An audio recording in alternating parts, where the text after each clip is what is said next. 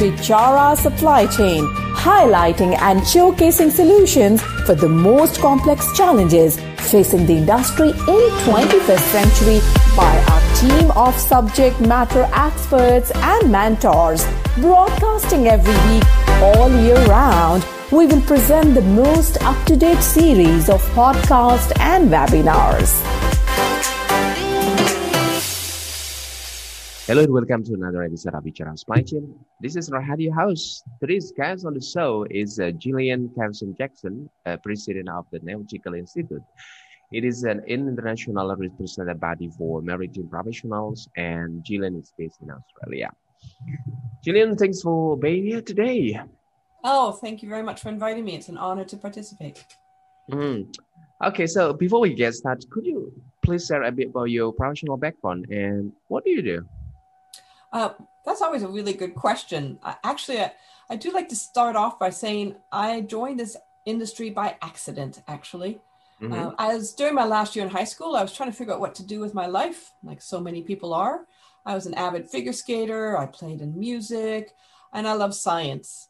Um, but without really having any direction at that time, I applied to also to universities. I did an audition for a skating show, and I put an application to the Canadian Coast Guard College it's pretty amazing. I've had so many opportunities over the years with mm-hmm. the Canadian Coast Guard and with the industry. Um, I sailed on the Great Lakes. I've gone around the Maritimes. I've been up to the Canadian Arctic many times doing ice breaking.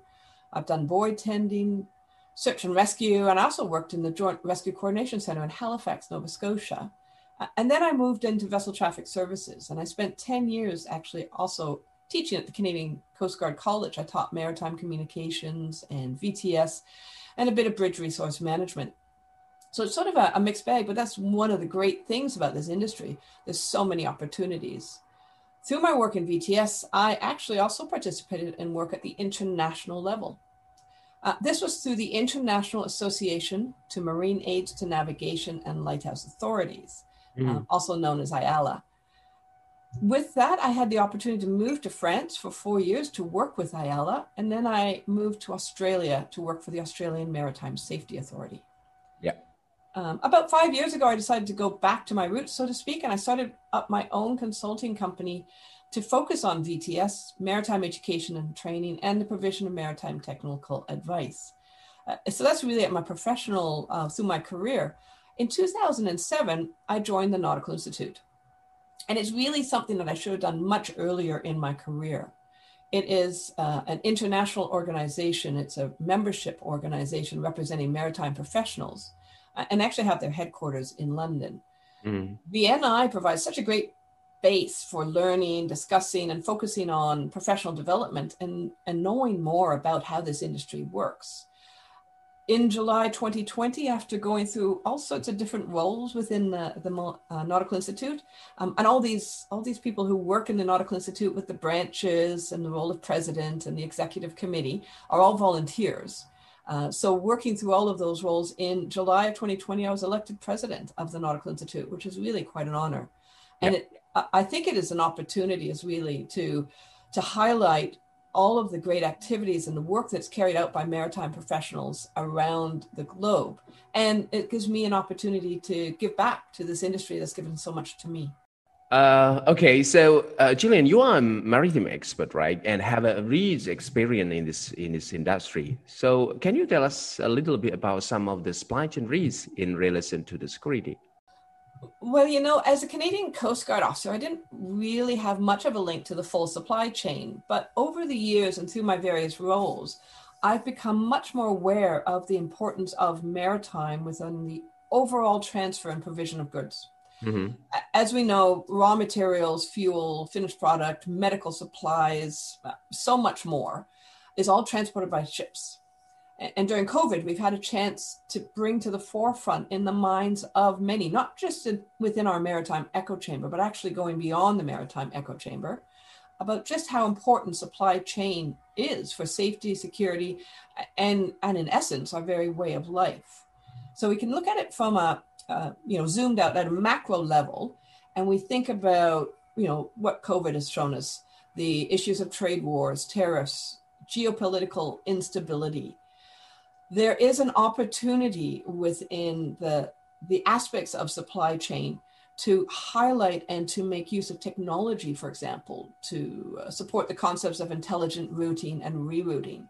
We, we really need to think about where the supply chain risks are and how that affects. And, and security is not just security as in the physical security of the ship or the security of the of the cargo people have such a significant role to play within the aspect of of security so the concept of intelligent routing rerouting going through those points that have been identified through the inefficiencies and congestion that we can see around the globe uh, we need to look forward we can look forward further and that i think has one of the opportunities to result in supporting the supply chain as a whole. Yep. So if you start thinking about that from the macro level at the global concept, and we zoom more into uh, the actual transport of the goods, the security on board the vessel, the role of technology and digitalization. We are in the midst of a digital transformation of the industry. But what does that really mean in practical terms? because the digitalization and through that digitalization and visibility, individual groups are becoming more conscious of what a secu- secure supply chain really looks like. And this means that they're making more informed decisions on how they can use their locations, their methods, their partners, how they can work together to support the bottom line, which really means to support the supply chain. Wonderful. This is probably one of the most uh, important questions in regards to the security and risk management in a supply chain. Uh, so the question is uh, what we can do to protect our supply chain, Gillian. And I'm starting to get to that a little bit. When you start looking at the at the challenges and the and the issues, and you actually start thinking about what are the ways, the opportunities to support a supply chain. So the first step, I guess, really is knowing what's going on. How do you how do you understand what is happening within the supply chain. What is the opportunity for visibility um, as an individual, mm-hmm. as a company, as a transport provider? How do you know what's happening end to end? So there are there are tools that are now available. There's ways to move forward to support that end to end. These technologies are, are pretty amazing and they're out there. So you've got the Internet of Things, all these sensors that are there now through the Internet of Things with small packets of data going, so um, not needing a lot of bandwidth. But now we are moving and we're seeing significant developments in the low Earth orbiting satellite capabilities. You know, back in, in 2009, for example, when I was uh, still looking at the introduction of, of AIS, I started working on, on AIS uh, back when I was in the Canadian Coast Guard and working in VTS and, and thinking about what, how could we actually identify ships where they were and that was the automatic identification system. But back in 2009, they did the first trials with satellite AIS. And in Australia, we did one of the first commercial trials of satellite AIS tracking. It was just pretty amazing to see even those teeny little packets of data that were coming up from the automatic identification system through the satellite could provide us with so much information. So we've seen a, um, a growth in this concept of, of sensors. So you can actually be sensing a lot of the cargo throughout the whole chain using these satellite tracking mm-hmm. capabilities. And there's also processes now that can be tweaked and changed. We have to think about the visibility. Again, it's, it's knowing what's going on. If you don't know what's going on, you can't actually then react to it or you can't make it better. So you really need to know what's happening. And then you need to know where you want to be, how you want it to work in the future. So you need to work on having trustworthy, I think that you need to have trustworthy and accurate data and then you have to think about how are you going to store that data? So much data that's out there.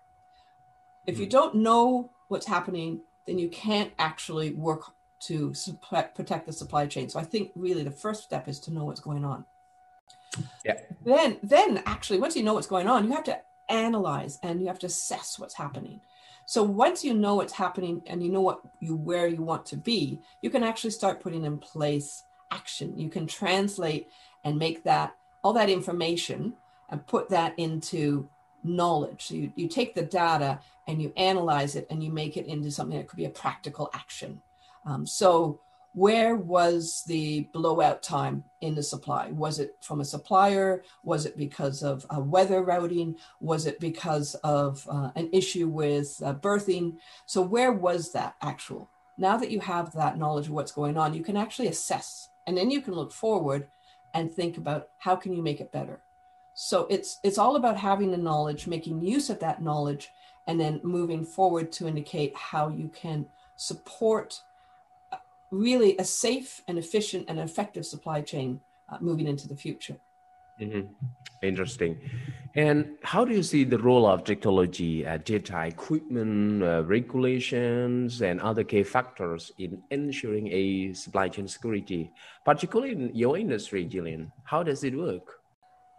Well, you know, one of my favorite sayings is when technology becomes master, we reach disaster faster.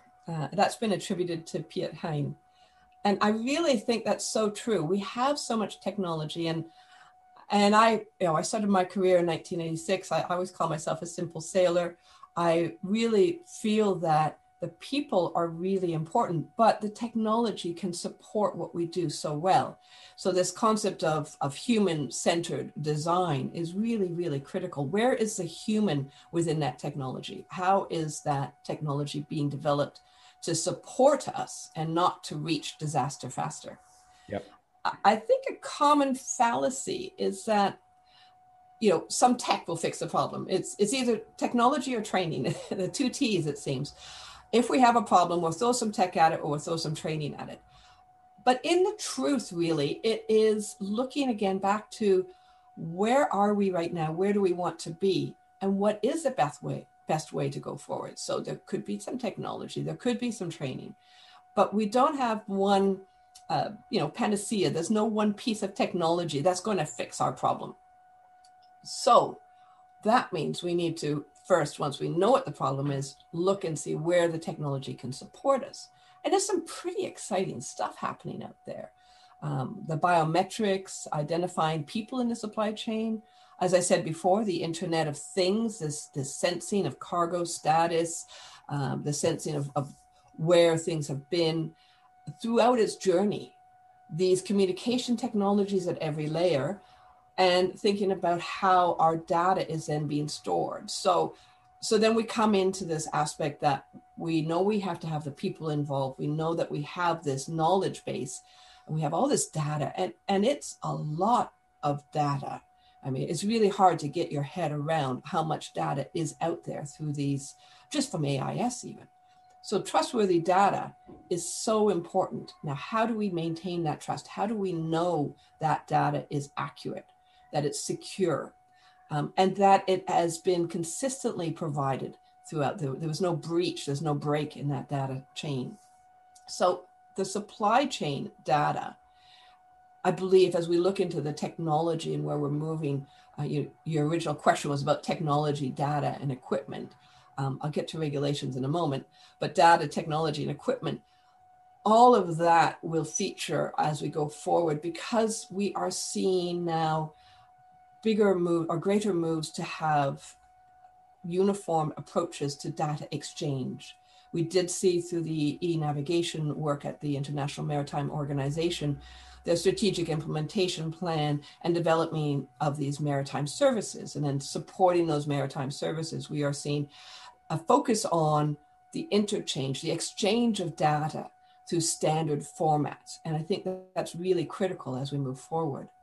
Then that links me very smoothly into your other part of the question, which was regulations. Um, so, regulations and standards are key. If we are going to consider the technology along with the people and all of the equipment that's moving into a secure supply chain, we need to make sure that we have effective regulatory oversight. Yep. Uh, and, I, and I focus on effective that looks at the outcomes. So, what is it that we want to happen? Because we cannot have regulations at a level that tell you exactly what you do every step of the way because then that will that will limit innovation into the future so you need to ensure that we have that goal on the on the the outcome which is that secure supply chain now once you have that approach you can start looking at how you exchange data. So these standards, these um, the format for the interchange of data, the development that's happening within these various international organizations, I think is critical to having a secure supply chain and ensuring that we are able to make best use of technology. And again, go back to that. Uh, we don't want to use technology for technology's sake. Uh, what is the reason why we're using this technology and how can we make it support what we are looking to do so have that vision on where we want to be so that technology can support us and it doesn't end us uh, with uh, reaching disaster faster. Yep. Interesting. So uh, what are the recommendations you can offer to the business leader for the consideration when designing a well protected supply chain? Yeah, that's a, that's all these questions are really have so much within them to unpack and that's really quite a broad one. I mean how do i how do i start? I think from looking at what's happening around the globe and you know talking with a number of experts out there that really we go back and we say well what works? So start with a simple assessment. Again what is it you want to do and how is it happening and what's working well? Um, so if it's working well that's great it doesn't need to be changed but what does need to be a change? So these questions that you have to ask yourself you sort of go through the the standard uh, approach where you think about well what are what was happening? What's working well? Where are we going? What is the environment within within which we're working? And this needs to be the type of questions that are asked at all levels. So that the highest level at the corporate level going down through the finance the supply chain managers on the ground and those the whole suite of members that are within that maritime ecosystem that you have.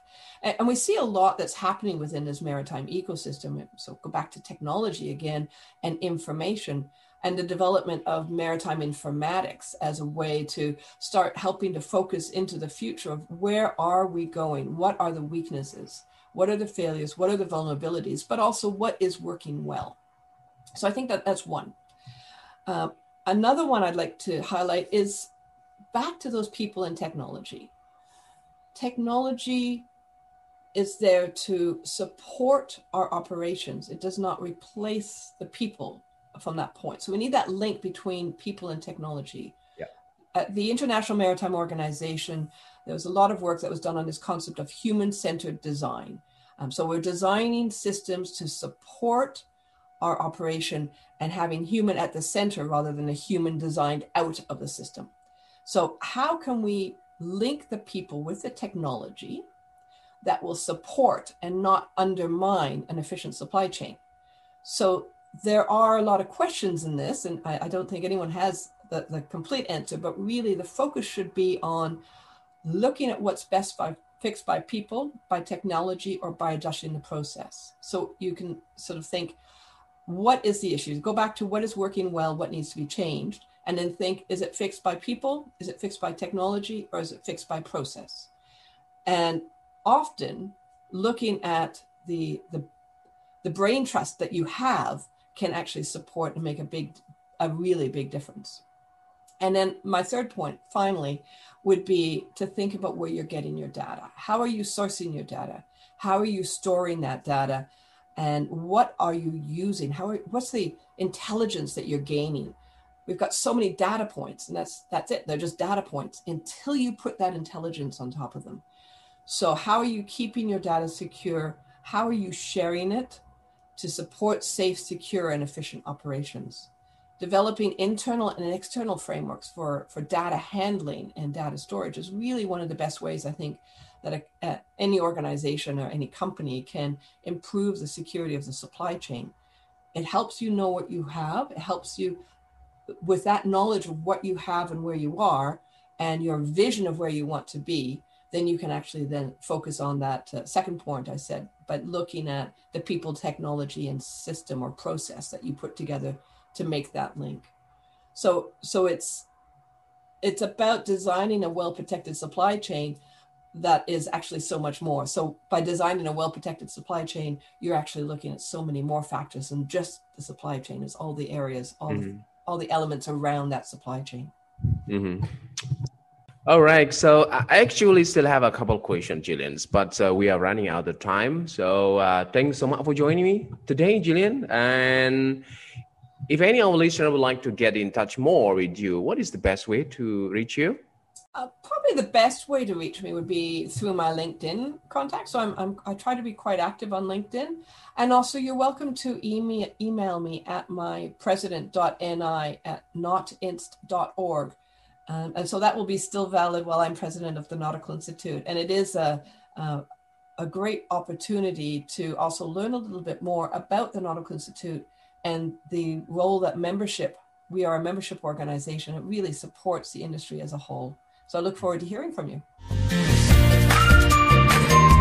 At Bichara Supply Chain, we are committed to driving global perspective to embrace technological adaptation in improving process efficiencies. Don't forget to subscribe, like, and share Bichara Supply Chain. And stay tuned for the latest updates. To learn more, visit our website www.bicharasupplychain.com. Thank you for listening to us. We look forward to seeing you at our next episode.